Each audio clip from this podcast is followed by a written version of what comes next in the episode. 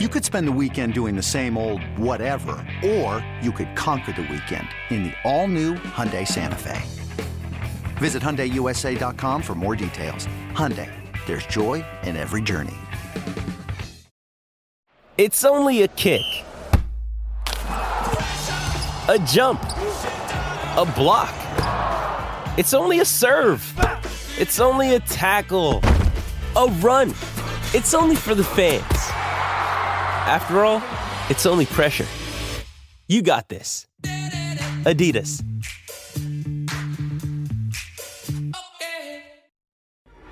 For everything, for everything Indy, for everything Colts, it's the Blue Horseshoe now. now. Here's your host, George Bremer and Ryan Hickey. And welcome back into the latest edition of the Blue Horseshoe Podcast. Ryan Hickey and George Bremer here with you. It is the game preview pod, quote unquote. As we will talk a little Giants Colts, but also a lot of other storylines surrounding this team. As the Colts get ready for their road finale Sunday in the Meadowlands. Colts Giants, 1 o'clock on New Year's Day. No place you'd rather be than on the couch watching Nick Foles, I'm sure. But on top of that, we'll discuss the future of Chris Ballard.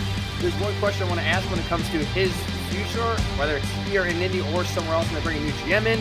Because it is New Year's resolution. All right, George, New Year's Eve on Saturday. We figured let's give the Colts some New Year's resolutions. This year's shop, but how can we make sure 2023 is not a repeat of 2022? We have some resolutions for this team as well. And we will give a game pick and even discuss with two games left in this season, just absolutely down the tubes. Is there anything to either gain and or lose worse than what we've seen so far? So we got a loaded game preview pod here for you coming your way. So, George, let's hit on. Well, first of all, happy early New Year. We have made it to the road finale. Glad the pod is still going on. So, cheers to us for for how bad the Colts have been. Liz, we have made it to almost the end here. Getting close to the finish line, which is which is nice. Uh, you know, just a few practice days left in this year, just two games left in this year. Uh, yeah, you know, happy early New Year, and uh, maybe maybe 2023 will just bring better storylines and, and and more fun and joy to this franchise.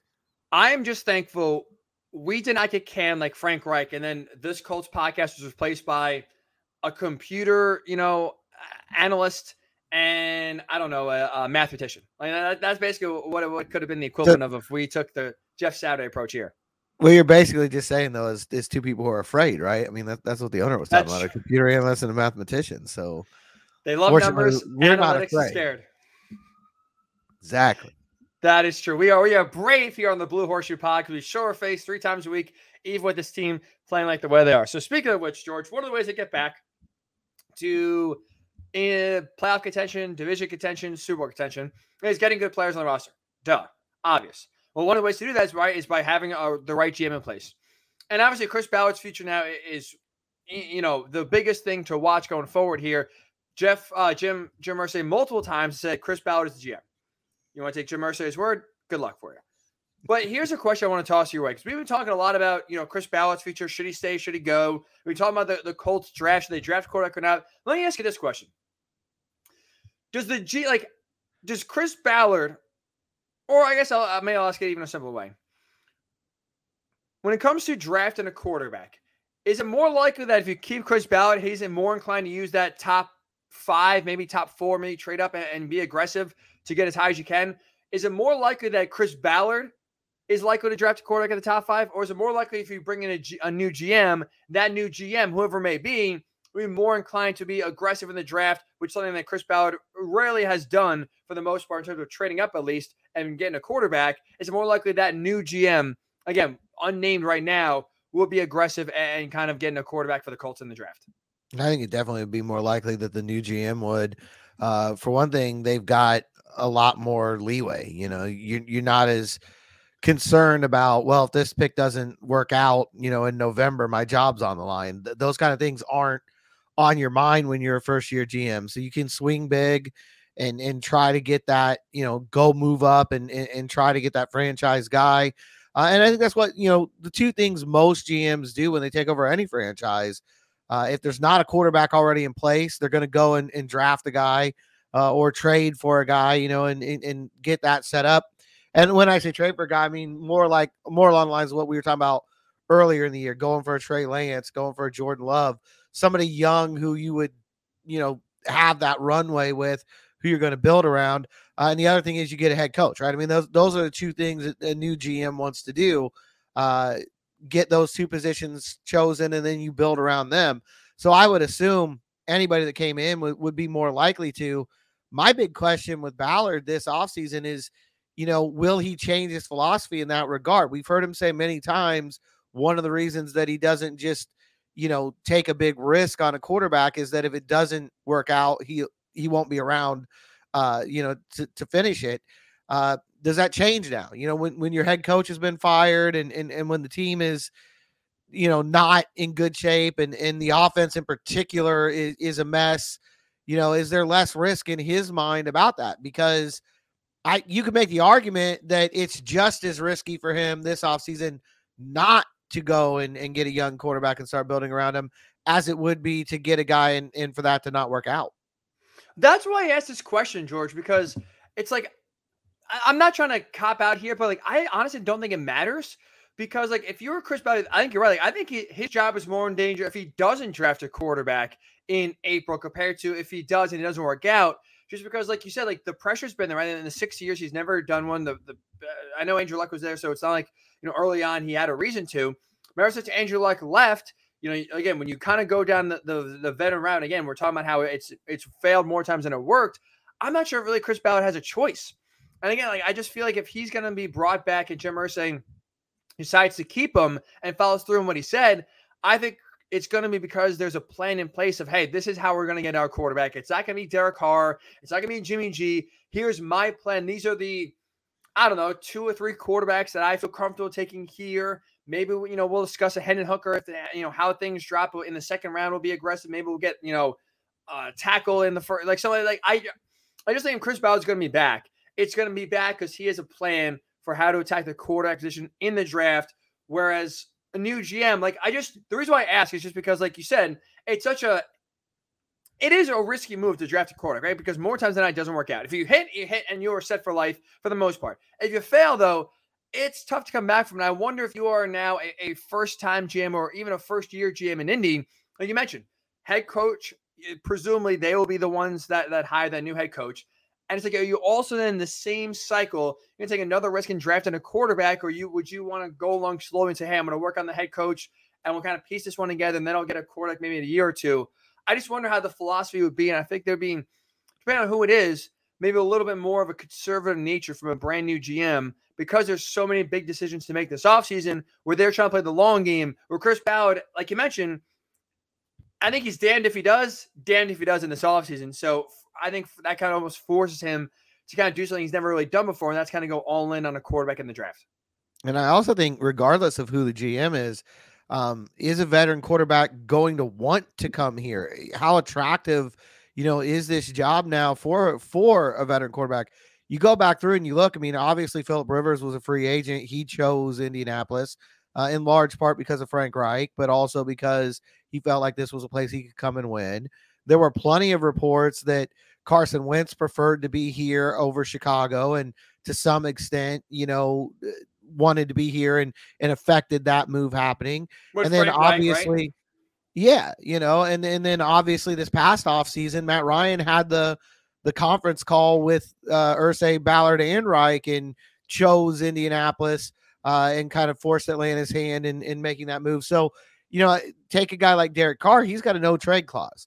Even if the Colts were sitting here and saying, hey, you know what? Um, this is our guy, this is our target. What about Indianapolis would make Derek Carr say that's that's where you know my best opportunity is? I think that's another thing with uh, this offseason. I either way, I think the GM may be kind of cornered here. You're either going to have to get a free agent uh, with very little options, a quarterback in a trade with very little options, or you're going to have to draft a guy. I, just I don't know what you would sell. Derek Carr's the guy to use right now because he's the guy we all know will be available.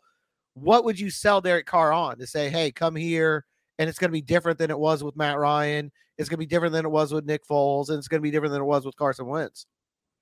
I'm glad you wrote the no trade clause at Derek Carr because right, that's been a topic we talked about on the last pod we did. So if you didn't, you know, if you missed that, make sure again you download, subscribe to the Blue Horseshoe Pod so you're always up to date with everything that's going on.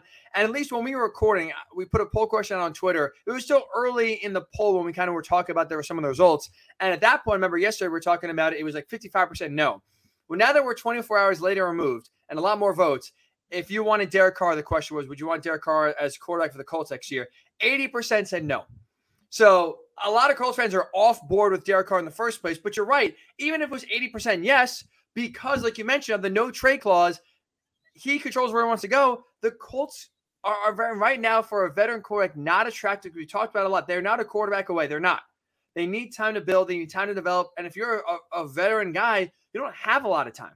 You don't have a year or two to waste kind of growing up with some of the young guys and teaching them and dragging them along. So then you hope in a year or two, two or three years, maybe at that point, you know, that you could kind of compete for a playoff spot. It's just right now they they are in a spot where again, a young quarterback that can grow with a lot of these young players is the absolute way to go. So that's why like because I saw this a lot on Twitter the last few days about you know Chris Ballard and oh get it get it, get rid of him um because then culture drafts quarterback like I think you're right I think whoever the GM is I think they're going to feel immediate pressure to draft a guy because one like I said there's not many veteran options two uh, Jim Irsay the fan I would say the fans are claiming but Jim Irsay is claiming for uh, uh, an answer to get off the quarterback carousel and three it's just like with the way the team is constructed like I said having a young quarterback uh, with this, for the most part, core of young guys, it just makes the most sense in terms of team building wise and in terms of window wise, where your window right now is not open. I would hope, uh, you know, if Jim Irsay does move on from Chris Ballard, but even within the head coaching search, I would hope those interviews are draw, driven by the quarterback conversation. When you're talking to head coaches, one of the first questions should be, you know, what's your plan at quarterback? What do you envision? If we draft Bryce Young, what would you do? If we draft CJ Stroud, what would you do? If we draft Anthony Richardson, what would you do? You know, Will Levis, what would you do? Which of those do you prefer? Um, I think that's got to be part of the the the equation with the head coach. I think it's got to be a huge part of of that whole process and who you hire there. And if you brought in a GM, it should be the question. Um, that in the head coach. I mean, those those would be the two things right. you have to have a plan uh, at those two spots. And I just don't see how eh, eh, quarterback's been the biggest conversation every offseason since Andrew Luck retired. But I think this year even more so. I I don't know how it can be anything but, you know, what is your plan at that spot? And again, that could change a little bit based on who the head coach is you bring in. I mean, much like with Frank Reich, if they've got a history with somebody, they might lean towards trying to acquire that guy. Maybe that guy would want to come here. Uh, and that could be a young quarterback. Uh, take somebody like DeMeco Ryans if he were to take this job, maybe his idea is to get Trey Lance. Maybe he felt like, you know, that is the future, and and you know he's he likes what he sees uh, in practice from him, and he wants to bring him in. Or, you know, anybody if if you hire somebody from the Green Bay staff, they might want to go get Jordan Love. You know, I, I don't know. Obviously, without knowing who that head coach is, it's hard to say what they're which way they might lean. But to me, that's got to be a big part of this whole equation. I think that's part of what went wrong in Denver. They brought in Nathaniel Hackett. Basically, you're chasing Aaron Rodgers and you're saying, you know what? Uh, we're going to hire Nathaniel Hackett. It'll convince Aaron Rodgers to come here. And then Aaron Rodgers says, "No, nah, I'm uh, I'm going to stay in Green Bay." And you try to put Russell Wilson in there, and it's a it's a square peg in a round hole, and you see the results. Like I think that's a big part of this this search. You've got to make sure this quarterback. You can't guarantee you don't have the number one overall pick. At least you don't yet so you can't guarantee uh, that spot to a head coach. You know, when when Andrew Luck was coming in, you could say, "All right, we're going to draft Andrew Luck.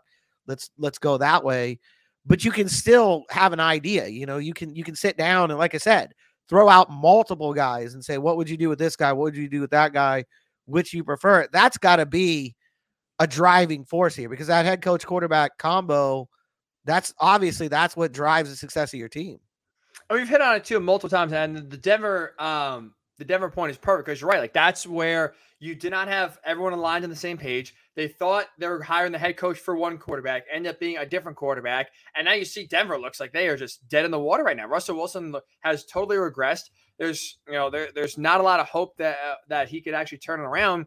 And one head coaching hire just and one move based off of hope changed the entire possible trajectory of a team that in the Broncos was.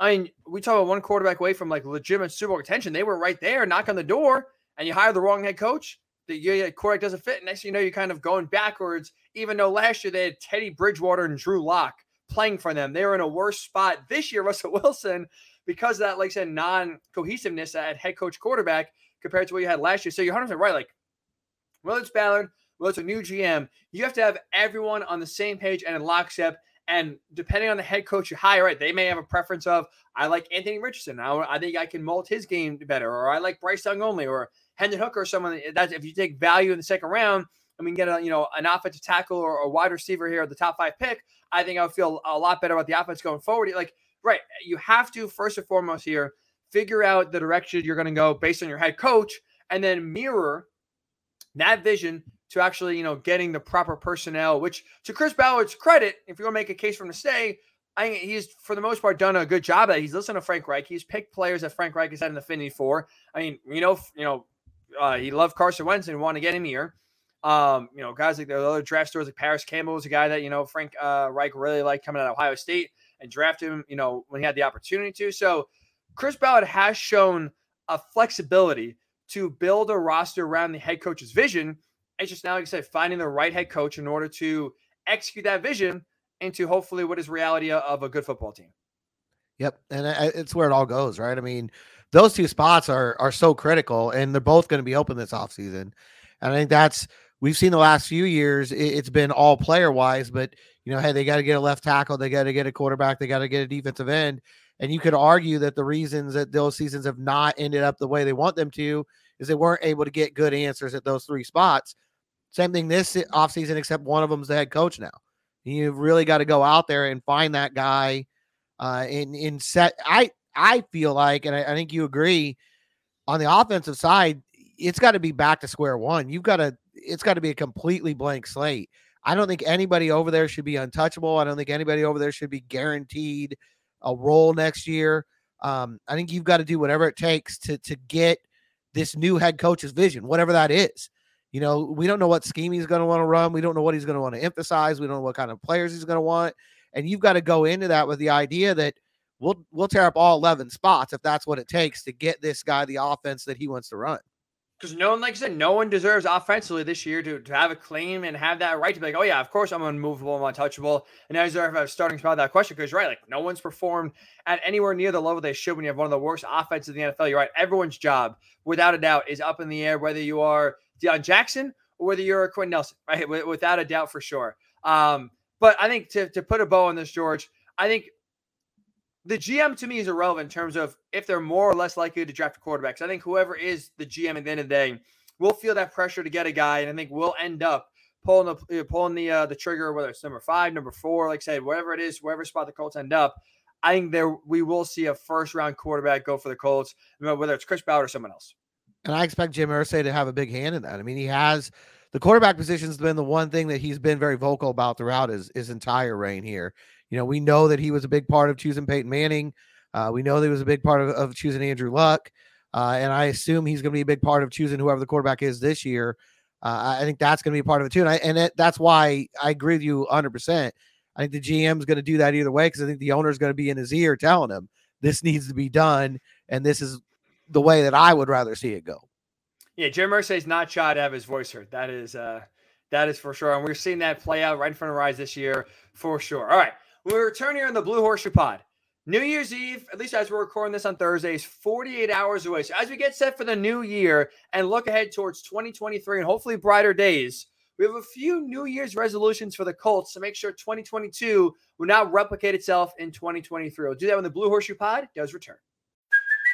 Hey, it's Kaley Cuoco for Priceline. Ready to go to your happy place for a happy price? Well, why didn't you say so? Just download the Priceline app right now and save up to 60% on hotels. So, whether it's Cousin Kevin's Kazoo concert in Kansas City, go Kevin, or Becky's Bachelorette Bash in Bermuda, you never have to miss a trip ever again. So, download the Priceline app today. Your savings are waiting. Go to your happy place for a happy price. Go to your happy price, Priceline. And welcome back into the Blue Horseshoe Pod. Ryan Hickey and George Bremer here with you, as always, make sure it's a giving season, right? So just be give, you know, give a little bit. Make sure to give us a like and a download and subscribe to the Blue Horseshoe Pod, not only for our sake, but for your sake as well. So you stay up to date with all the brand new pods coming your way. We got a lot to react to this week. Uh, really fun midweek pod. Last week we had a fun discussion. We'd rather if you could only have one, Bryce Young or Jim Harbaugh. So check that out if you missed it again, wherever you do get your podcasts. Um, so a lot of fun stuff, a lot of fun conversations like that coming your way all throughout the off season as well, because it's going to be a very busy one, George. So that's why this now is no better time to be subscribing to the Blue Horseshoe Pod. Yeah, there's no doubt about it. I mean, th- th- this is the time to hop on board. Uh, we're sort of like that indie band that's getting ready to break out. You got to jump on there now, so you can say you were listening to the pod way back when. Before uh, before the bandwagon fills up, for sure. Make sure you Uh-huh. get in early. Make it a New Year's resolution. What the hell? You know, everyone's making uh, promises for 2023. Make it your promise, and guess what? Get out ahead of it. So before even the calendar turns 2023, you, you subscribe. Boom! All of a sudden, there's one off your list. So speaking of New Year's resolutions, George, I mean, the Colts have a million. We can have an entire podcast, maybe a few podcasts on all the resolutions and all the different ways the Colts can try to improve themselves in 2023 compared to 2022. But if we just have a few New Year's resolutions for the Colts heading to this brand new year, well, what's one that you kind of have off the top of your head? And the one that I start with is don't flinch. That used to be the motto around here. You know, we, right. we heard that all the time. And I feel like that, as much as anything, eh, undone this season. When you go back to they were three, three, and one, and they flinched and they started making all these massive midseason changes. And you look up now, and our producer Aaron was talking about this before the show, even before we even started recording today. You know, the, the two division leaders are seven and eight right now. You're not, you were three, three, and one when you started toying around with with the direction of the team. You, put all that work in in the offseason with the idea of, you know, this is the plan. You, spend so much time trying to get that ready for a 17 game season. You give up seven games into it. Uh, I think this is the result that you have. So you're standing here now at 4 10 and 1 and no chance, uh, just playing out the string for two games. And if you had so much as two more wins in that stretch, you'd at least be in the hunt. You know, you might need some help, but you at least be in the hunt. You got three or four more wins in that stretch. You might control your own destiny. So um for me, it's it's don't flinch. Get back to your what was one of your core philosophies. I like that a lot because right, you heard it a, a ton, especially starting with you know the whole Josh McDaniels exits. Don't flinch, we're here to go. And then like I said, the three, three, and one, they just absolutely folded, folded up camp and said, All right, we're out of here. I like that one a lot, George. This one is for Jim Irsay specifically. And that's the resolution of for next year, allowing the people you hire to do their job. I know you can say this year is more of a one-off and an anomaly, but the fact is Jim Irsay made himself the owner, the GM, and at times the head coach in terms of deciding who is going to play, who is going to get benched. Am I going to fire the head coach? Who am I going to hire? Like he basically did it all. And I think when you look around the NFL, or uh, really in life, like I think the the good leaderships, the good companies, the good teams and organizations are the ones that are hands off in terms of allowing the people you hire to do the job you hired them for. There's no reason to hire a co-host on the podcast if all you're going to do is just talk over them the entire time, just talk to yourself. You know, it's just you- you're hired there to talk as well and go back and forth. Let them talk, let them do their thing. It's the same thing right now with the Colts, where Jim Irsay is, is right now, at least as we record this pod, hired Chris Ballard to to oversee personnel, oversee you know head coach hires. Let him do the job. When the head coach is hired, let the head coach coach team, pick the quarterback and who's going to play and start and run the system. That has to be a resolution because again, we've seen Jim Irsay get his hands uh, on this team a lot this year, and frankly, George, it's been an abject failure. Absolutely. You know, I I think those two go hand in hand. Um, when I when I'm saying don't flinch, the owner was one of the ones who who flinched uh, the most aggressively, and and and you've got to keep that out. I think you know w- when we talk about resolutions, everybody out there listening, you know, it's usually giving up some bad habit, right? I'm going to quit smoking. I'm going to drink less alcohol. I'm going to not stay up late at night, right? That that's one of our big goals, right? I think the Colts need to do the same thing. No more band aids. Uh, going back to our previous conversation about the GMs, no more veteran quarterbacks. Give up that habit. You know what I mean? You've been addicted to the idea of of reclamation projects here. Um, it's it hasn't worked. It's time now to move on. You know, even if even if you go the the rookie route and it doesn't work, uh, at least like you said, at least you're not insane. You're not trying the same thing over and over again. Um, try to build something around a young quarterback and, and see where that goes. Uh, but I think no more band aids would, would be one of my resolutions for this team. I like it. I like it a lot. Uh, another resolution for next year. Can we let Jelani Woods cook? You are a Grover Stewart stand pod on the defensive side. I'll take the reins at least on the offensive side and make this a Jelani Woods pod because it's not a the sample size is very small, right? But I think at least anytime he gets the ball in his hands, the guys will walk in mismatch, and he's at least able to make something something good happen. I just feel like I, sometimes I know it's because of injury, so it's not you know the quarterback's fault or the scheme's fault, but I just feel like sometimes they get away from him too fast. He had a nice start uh, Monday night against the Chargers, didn't see him the rest of the night. That's a guy, especially too, assuming there's going to be a young quarterback on this roster next year playing. Like that's one of like a, a big mismatch tight end is one of the best friends for a quarterback, especially when you have Michael Pittman Jr. is a solid receiver, but it's not exactly like one of those alpha dogs like Davante Adams or Cooper Kupp that's always open. You kind of build that trust where you throw the ball their way and always make a catch. You could kind of have made the closest thing to that in, in Jelani Wood just with his size, with his wingspan, with you know the unguardability of him because there's really no defender that can match up with him. That's the guy I think they have to feature more in the offense next year, in part because I mean, George, first of all, there's no one else out there taking more, you know, snaps away or balls away from because we kind of mentioned before, everyone's jobs up in the air on offense. There's not a lot of guys you have to feed uh, that are ahead of line right now, Jelani Wood. So good things happening against the ball. Let's give him a little more opportunities in 2023. I think that's one of the most frustrating things about this offense. When you look at it uh, by any measure, it's it's if not the worst offense in the NFL, one of the bottom three. I mean, every single thing you look at um, is terrible right now. Turnovers, scoring, third down percentage, red zone percentage. They're bad in, in every area. But you also look at, at just the the raw talent. And you look at a guy like Jelani Woods, who can be a quarterback's best friend. You look at a running back, the caliber of Jonathan Taylor, we've seen what he can do. You look at a, a top receiver like Michael Pittman and another couple pieces on the outside with Parris Campbell and, and, and Alec Pierce. It's not like the cupboard's completely bare. For whatever reason, the sum has, has been nowhere near the whole of its parts. And I think that's, you know, when we talk about this not being a spot a veteran quarterback would come into, it's not necessarily because there's absolutely nothing to work with. It's just because you know that there's you whatever is missing is going to take more than one offseason and more than just a quarterback uh, to fill in. You still need to upgrade those receiver spots. There's good pieces. You still need to upgrade there. You definitely need upgrades on the offensive line. Uh, there's there's still a lot of work to be done, but I also think the frustrating part of that is it's not a situation where there's just no talent, where there's no one to throw the ball to and you can't make plays. Uh, and I think that goes into my final resolution for them, which is stop turning the ball over. I mean, we can talk about all the things that go wrong on this offense, but the one that they control the most and probably has the biggest impact on, on improving that side of the ball is protecting the football. You're at 30 turnovers right now, which is an unfathomable number, two per game. They're on pace for 34. They may exceed that. We'll see how things go. Um, if there's one thing that you could give this team next year that I think in and of itself, nothing else changes, but this one thing, turnovers is probably at the top of that list that would make the most improvement for this football team. If they cut it in half, or even just get like, let's just say they, oh, let's just say they got two more games left. They keep on average 34.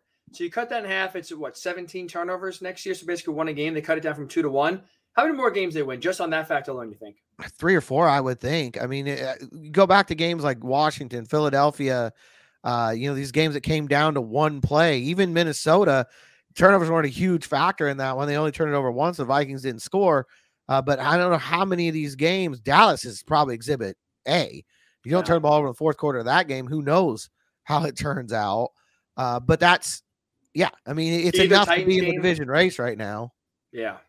Right. Either Titans game, I think you say too, like you know, the John mm-hmm. Taylor fumble on that first down run, or you know, the pick six by Matt Ryan uh, in Tennessee week sale. Like I'm with I'm with you. I think bare minimum three wins. So we're looking at a what a four, 10, and one team right now. Uh, I think guarantee you, I said just by cutting the turnovers down in half and listening to your resolution, I would say that's seven wins right there.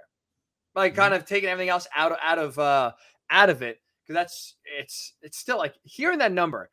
See, like you, you watch them all, it's like you know they're like it's a massive problem. You just hear the raw number of 30 turnovers in 15 games, which still two to go, is just unfat. It's unbelievable.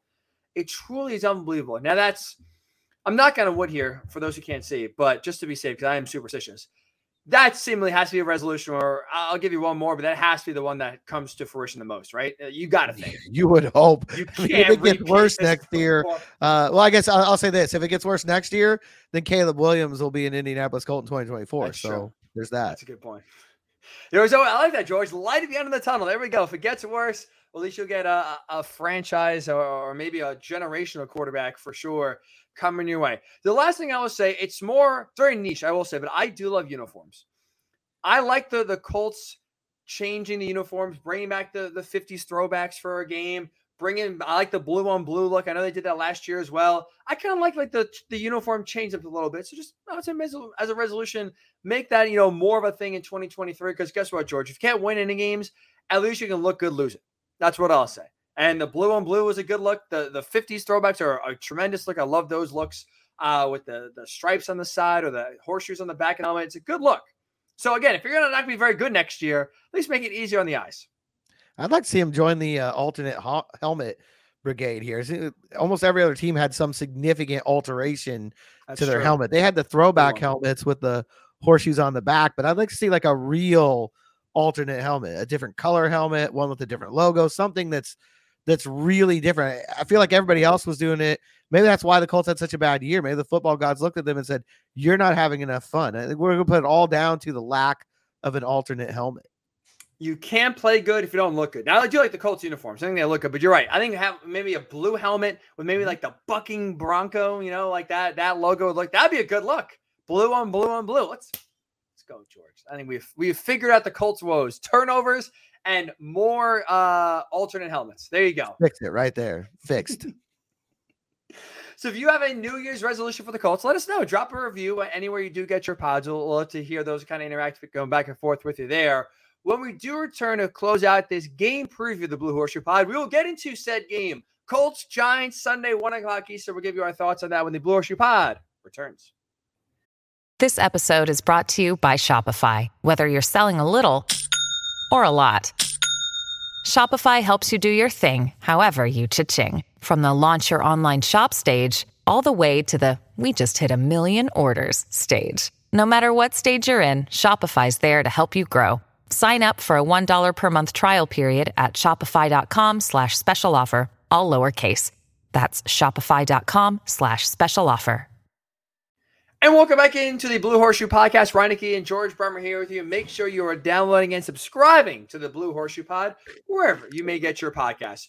So, George, the road finale is almost here. Sunday, one o'clock. Giants Stadium. Giants going for uh, with a win, they clinch a playoff spot. So the sixth straight opponent, or really the third straight opponent, I should say. The Colts are playing a playoff spot on the line for them. Colts are are, are underdogs by six points, which is okay, interesting uh, on the road against a, a playoff caliber team. But let me ask you this question here, when it just comes to the game in general. Two games left. Is there anything that could make this season worse than it already is? Like, is there anything, I guess, to lose these next two games, but at least on, on Sunday against the Giants? It's hard to to imagine what it would be. I mean, when you're when you're looking at already having a historic comeback, you know, the, the worst, the biggest uh blown lead in, in NFL history. When when you're looking at a 33 point fourth quarter in Dallas, which was a franchise record for them, uh, there, there aren't a whole lot of things they could do worse. I mean, I guess they could set those records again, you know, have a 40 point quarter and, and maybe a 40 point blown lead. Uh, but I think they, I don't know if they've hit rock bottom, but they're definitely, they can see it from here. Uh, it'll be interesting, you know, to see how things finish up that way. I look at it more on the like sort of who can maybe make something of this season matter for them as an individual. Uh, and there's three guys that come to mind right away. First one's Dallas Flowers, because we've seen him start to kind of make a name for himself as a return man. With Isaiah Rodgers going on on injured reserve, he's going to get some more play on on on defense. His teammates talk really highly of him. They really think he's got a lot of talent. Undrafted guy, played Division two football, played at four different schools, but he was enough of an athlete that he played on both offense and defense, and he also played basketball in college. Uh, so I mean, you're talking about a guy who's kind of a freak in a lot of ways, and I think it'll be interesting to see can he go out there and, and earn himself a spot in the rotation, maybe in that defensive backfield next year. Uh, the other two guys are pending free agents, Parris Campbell and, and Bobby Okereke. There's 31 other teams watching them right now. Okereke's had a pretty strong finish. He puts together two more like 12 tackle games that's going to help him. You know, he's sitting down and, and, people are looking at the tape at the end of the year and seeing how hard he was still playing uh, and how hard this defense was still playing. I think that will really be something that, that, that could pay off for him here or elsewhere. And Parris Campbell just play these last two games, have a 17 yeah. game season. You know, I think that'd be huge for him uh, and and help him as he tries to either get a. I think he's a guy who really would like to come back. You know, I think he really enjoys. Uh, he's got a young family. I think he wants to stay here. Doesn't want to move them around. Uh, but I think him playing 17 games would would help him a lot in, in that regard. Other than that, I don't know. There's a lot on the line. I mean, yeah, you we've seen you can do some more things to embarrass yourself, but I don't know. You're not on national television anymore. You're, you're not in those standalone. Thank God. You know, Thank so God. It, it, seems hard to imagine it's going to get worse than that, but I don't put it past them, right? That's true, right? Just when you think they can't get any worse or no way they'll embarrass themselves any more than they already have, they have found a new way and they made a 33 point fourth quarter look like nothing when you blow a 33 uh nothing second half lead for sure. What I would add to that, because I, I think you're all three on all three players. I think you're 100 percent right. There's something to watch for and some intrigue there. One unit I'm still looking at here is the offensive line. It's tough because you almost kind of forget about their improved play because there's the results. And again, when you have that Dallas game, the Minnesota game, even the lifelessness uh, against the Chargers, when you have Nick Foles getting sacked, uh, was it seven times? I thought it was interesting when you have Jeff Saturday. Basically, he I think he blamed the offense line. I think he said two uh, for two of the sacks. So again, still not great, especially with, with no Joey Bosa on the other side for uh, for the Chargers. But it is a marginal improvement. But at least you are starting to see some more consistent play a little bit. And I do think even with this lost season, you can take momentum from one year to the next. You got to finish strong. And again, not that you're going to finish strong in the win column, but finish strong in these terms of individual play and unit play. And that's one where I think the Colts desperate more than you know anyone uh anyone else or really any other unit on this team. They need this offensive line to at least finish strong. Bernhard Raimann continues to kind of be, you know, one of the, the best rated players, overall players on this team the last month. So you're starting to see him really kind of grow and get comfortable. Not that there's a, a big test. I mean, Kayvon Thibodeaux had a, a, great game a few weeks against the Commanders, and we saw Jerry Hughes that he did in week number one. So maybe I should actually take that back and say there's still two good tests uh, left for him to go here in the final two games. But think if you can at least finish strong there, at least helps you give some momentum and maybe some thought of, you know what, this is a rough start, but this is a unit that we can still could you know fix it. There still needs there still needs improvements without a doubt. But at least if you can start to see some semblance of uh, Quenton Nelson starting to get back, you know, Braden, uh, or excuse me, Bernhard Raimann is showing you that he's a guy that maybe can, you know, fill the left tackle void. Braden's on the right tackle. Like, I think the offensive line picture could be a lot less bleak if you could just finish on these next two games compared to, well, let's say, after the Tennessee game or after the New England game uh, a few months ago. No, absolutely. And if you're, I think we're all in agreement that you're going to bring in a young quarterback here next year and, and try to, you know, let them make their way and make their mistakes and, you know, learn on the job. That offensive line element of that is critical. I mean, the better protected they are, the better the run game can be to support them. And then the, the philosophy on offense. I think those, you know, when we talk about what led to this offense being so wretched, uh, because I don't think anybody saw being this bad. Even people who were as pessimistic, you know, as they could be coming in this season, I don't think thought they were going to have the arguably the worst offense in, in the NFL. Um, turnovers have been a huge part of that. We, we mentioned that earlier. The offensive line, the inconsistency up there has been a huge part of it. But I think the overall philosophy too. I think there's there's something to the idea uh, that the league is kind of caught up to to the scheme that Frank Reich was running and that they've got to try some new things, you know. And, and I think that's to me, that's one of the most important elements with this this next head coach. Obviously, what they want to do at quarterback is a big idea, but what is there, you know, are they got are they a little bit more plugged into to the modern NFL game? Do they want to use a little more motion in the backfield? You know, they want to get the quarterback a little bit more on the run, uh, find some more creative ways to to open things up on that side of the ball. That's huge. And I think obviously, no matter what scheme you're going to run, the offensive line helps all of it. You know, the right. better the offensive line is, the better all of those things will will work. So, um, I definitely think continued improvement on the offensive line is huge because no matter what they're going to do next year, it starts there. It starts up front with them. You know, any improvement on offense next year has to begin with with a more solid offensive line. Now the atmosphere at Giants Stadium or MetLife Stadium should be pretty pretty hyped because again the Giants have a chance to clinch the playoffs in, in Brian Daboll's first year. I know it's New Year's Day at one o'clock, so you, know, you get fans that are hungover, maybe a little groggy from a late night out the night before.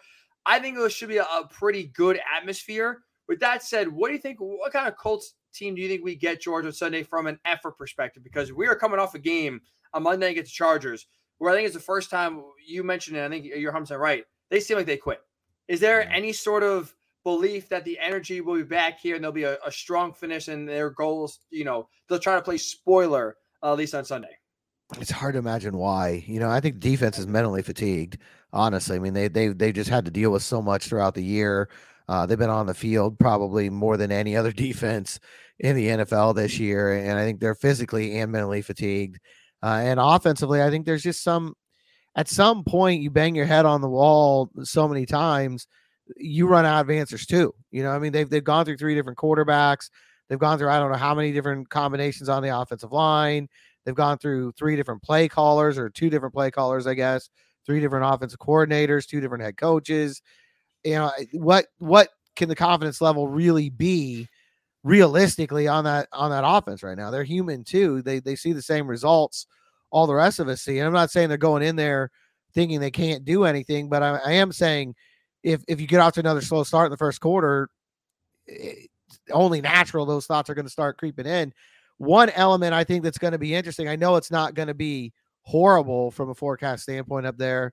This is probably going to be the coldest game they played this year. I mean, when you look at how many indoor games they played and, and the very few outdoor games they had were really early in the season. So um, does that affect anything? You know, is there is there any rain in the forecast? Is there any kind of element uh, involved? They really haven't had to deal with any of that this year.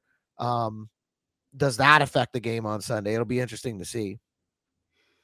Well, at least when my weather app's telling me 53 degrees and mostly sunny skies on Sunday. So, so they may get hey, lucky again.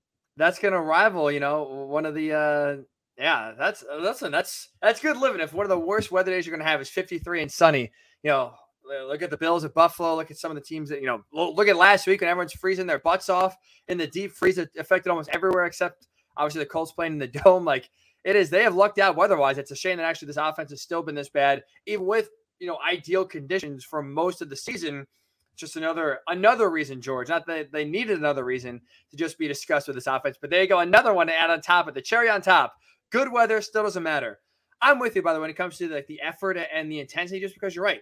It wasn't there on Monday night. I don't think now going and, and facing a team that again could spot is going to really juice this team up because it it was right there against the Chargers, it was right there against the Vikings. At both times, they let those games slip away, and especially in the second half against Minnesota and the entire game against LA, just like they just didn't care.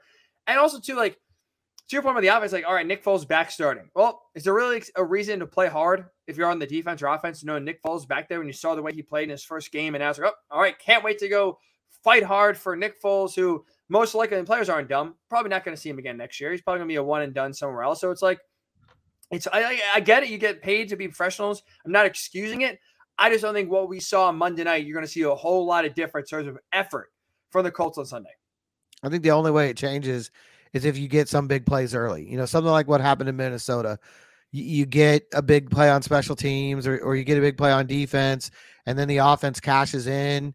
Then you might see some enthusiasm grow just because you've got some positive momentum. But, um, you know, obviously, even that wasn't enough to get them over the top up there. So, uh, it's it's really hard to any other scenario. It's really hard to see why they would be all of a sudden fired up. And a couple guys have mentioned playing in New York on New Year's Day and that being kind of a special stage.